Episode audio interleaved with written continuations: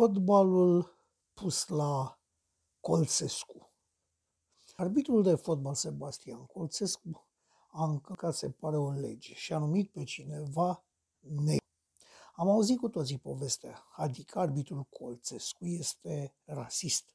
Ei bine, dacă ne dăm, dacă ne dăm de pe ochi jos vălul aproape islamic al rasismului cu orice preț, începem să vedem cu totul și cu totul altfel incidentul de la Paris.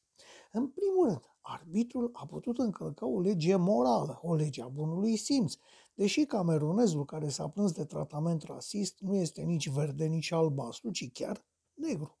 Să nu uităm, camerunezul jignit din echipa tehnică a turcilor a făcut pe dracu un patru să iasă în evidență. A făcut tot posibilul să provoace incidente, a cerut să fie băgat în seamă.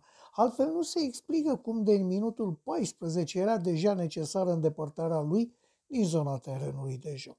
Drept care bănuiesc că dacă nimeni nu i se adresa cu cuvântul presupus injurios, ar fi acuzat pe cineva de antirasism pentru că n-a fost făcut negru.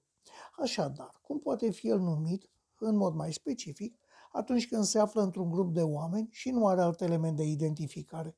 Turco-african, afro-turco-vremelic european? Nu știm și, de fapt, nici nu ne interesează foarte mult pentru că lucrurile au o explicație foarte simplă. Vom reveni. Deci să continuăm. Pe Colțescu l-a luat gura pe dinainte, uitând că astăzi este la mare modă să fii neoliberal să dărâm statuile albului Columb și ale albului Jefferson și ale altor albi, care au făcut pe dracu patru ca lumea să evolueze și să se civilizeze. Colsescu nu a știut sau nu a dat importanță faptului că lumea modernă rasismul este noul antisemitism și că dacă el, rasismul, nu exista, atunci trebuia Musa inventat ceea ce s-a și făcut. Însă lucrul pe care Colțescu nu l-a știut, la care nu s-a gândit, la care pe nimeni n-a dus mintea, este unul politic. Franța și Turcia, grație declarațiilor președinților Macron și Erdogan, se află în război diplomatic de ceva timp. Franța a acuzat Turcia pe față sau prin dos că nu respectă dreptul internațional, că se amestecă în treburile interne ale statelor occidentale și că, asta s-a spus voalat, susține tacit mișcările musulmane radicale și, în consecință, mult mai grav, terorismul. Turcia, acum, după jignirile rurale și rudimentale, rudimentare aduse drept răspuns Franței și președintelui Macron, a crezut că după apropierea de Rusia nu mai era de adus la alianța contra naturii cu urmașii țarilor, alături de injurii la adresa NATO și UE, decât o acuzație de rasism. Și fiți atenți că lucrul nu s-a făcut oriunde ce oricum, ci la Paris, capitala Franței, ce arătată cu dești turcesc și prin intermediul unui arbitru cetățean al unei țări membre a Uniunii Europene și NATO. Ați prins ideea? Uniunea Europeană și NATO nu respectă pe nimeni și nimic. Pe când Turcia, he, he, he, iar președintele Erdogan, he, și mai he, he, he.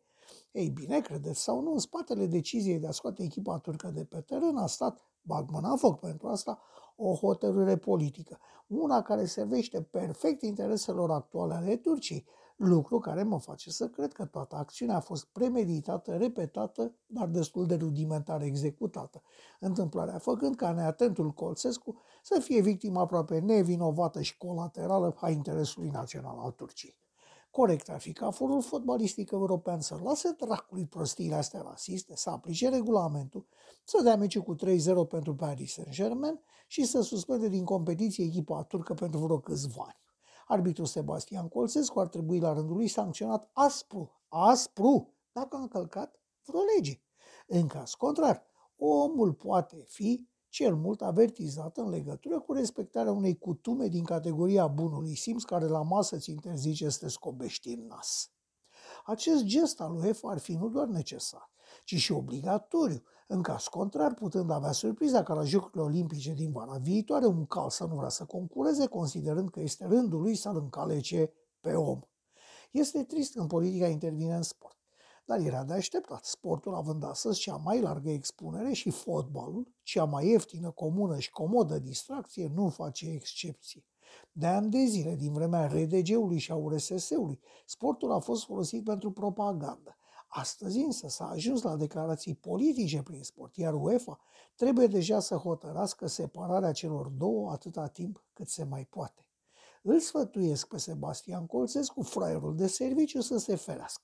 Dacă Erdogan e așa cum modelul rus și decretează tocmai ca Putin că legea națională este deasupra legii internaționale, este posibil ca ce a făcut dumnealui să se numească super rasism și să se pedepsească cu tăierea mâinilor a capului, a fluierului sau a șireturilor, funcție de starea de spirit a neopadișahului. Continuarea? Colțescu va fi probabil anchetat și suspendat, arbitrii români vor ata un moment favorabil lor, România va fi din nou arătată cu degetul ca fiind bau-bau obișnuit, iar Turcia fericită va crede că a pus Occidentul cu botul pe labe. Chiar așa să fie? Așa se întreabă un om de pe stradă. thank you